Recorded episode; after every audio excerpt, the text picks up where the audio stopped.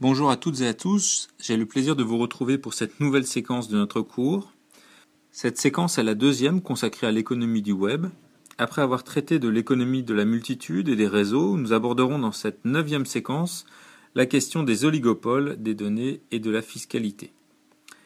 Les objectifs de cette séquence sont de repérer quelques stratégies économiques gagnantes sur le web, de comprendre la notion d'oligopole à frange et son application web, d'observer, d'analyser le poids des données dans l'économie actuelle du web, et enfin d'aborder un volet plus politique au travers de la fiscalité et du travail.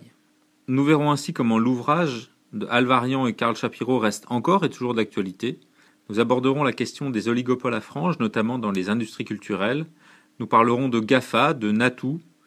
Nous étudierons enfin la place et le rôle des États dans cette économie du web en effet, le poids de plus en plus important qu'occupent les activités numériques dans l'économie des différents pays amène à questionner un certain nombre d'éléments. Nous en avons retenu trois. Tout d'abord, la question des données, à la fois du point de vue économique, mais également du point de vue des politiques. Ensuite, la question de la fiscalité, qui bénéficie d'une actualité extrêmement importante ces dernières années en termes de publication et de débat. Nous traiterons enfin les modifications induites par le numérique dans le rapport au travail, en abordant entre autres la question du digital labor. Nous conclurons cette séquence par un retour sur l'utopie du web et sur la façon dont cette utopie s'incarne peut-être encore aujourd'hui. Cette séquence nous amènera au terme de la deuxième partie du cours et il vous a évidemment demandé une synthèse selon les modalités qui sont indiquées sur le site.